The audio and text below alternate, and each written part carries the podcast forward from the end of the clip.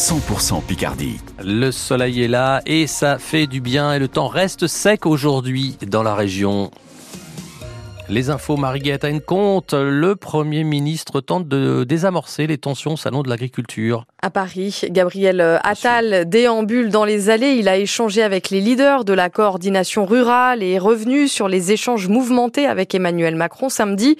Les exploitants réclament des mesures fortes et rapides.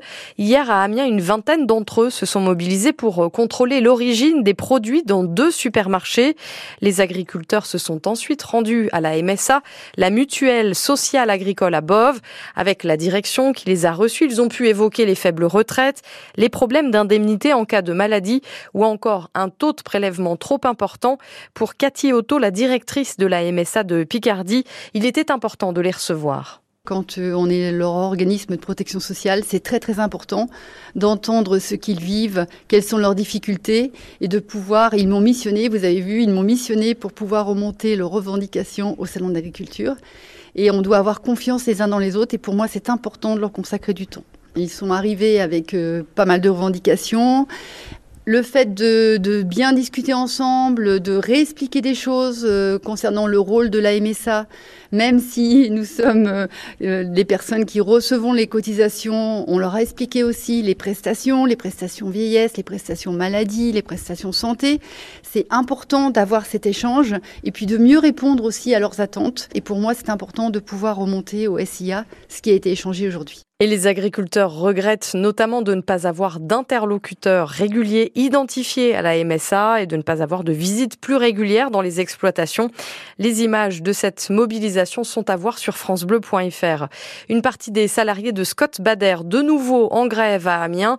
35 salariés des 124 de cette entreprise de chimie installée, installée quartier Montière reprennent leur grève entamée depuis hier. L'usine fabrique de la résine polyester et polymère. Les salariés réclament une hausse de salaire dans le cadre des négociations annuelles obligatoires. C'est une première mondiale et elle se passe chez nous, dans la Somme. Le moteur diesel d'un car a été recyclé et fonctionne désormais au gaz, à l'hydrogène. Il a été vendu au transporteur Transdev en Normandie.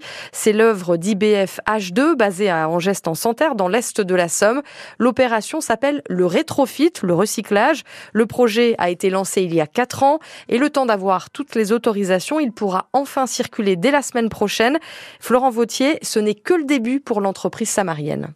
Sur le papier, rétrofiter un car, c'est simple. C'est un véhicule qui existait en diesel, c'est un véhicule avec un moteur thermique. Fernand de Souza, le patron d'IBFH2. Qu'on a démonté moteur, boîte, euh, radiateur, qu'on a imposé un moteur électrique, une pile à combustible avec trois batteries. L'opération est coûteuse, près d'un million et demi d'euros, et les pièces nécessaires au passage du diesel à l'hydrogène sont pour l'instant produites à l'étranger, en Chine ou au Canada. Alors Fernand de Souza lance un appel aux politiques et aux industriels. Si on se réunit tous ensemble, main dans la main, on peut produire chez nous pas tout à fait 100%, mais 90% de toutes les pièces, tout, on peut les produire chez nous, en Haute-France. En attendant une production locale, c'est le monde entier qui s'intéresse à cette innovation. J'ai le Maroc, euh, j'ai l'Afrique qui est intéressée, hein, euh, le Qatar qui est intéressé, en Amérique latine. Plus près de chez nous, des discussions sont en cours avec la société TransDevCap qui gère le service de car dans la Somme. Une sorte de transport de seconde main, c'est un avenir nécessaire pour Fernand de Souza. Ça nous permet d'éviter de produire des véhicules neufs. Donc c'est important aujourd'hui faire du rétrofit, recycler les véhicules. Pour assurer toutes les demandes, IBFH2 va inaugurer cet été un nouveau bâtiment, toujours à Angest en Santerre. Objectif, produire 10 bus transformés par mois. Et à, la, à terme, 20 embauches sont prévues. La société compte actuellement 20 salariés et recherche des mécaniciens, des chaudronniers ou des ingénieurs. La France interdit les dénominations steak, escalope ou jambon pour les produits végétaux.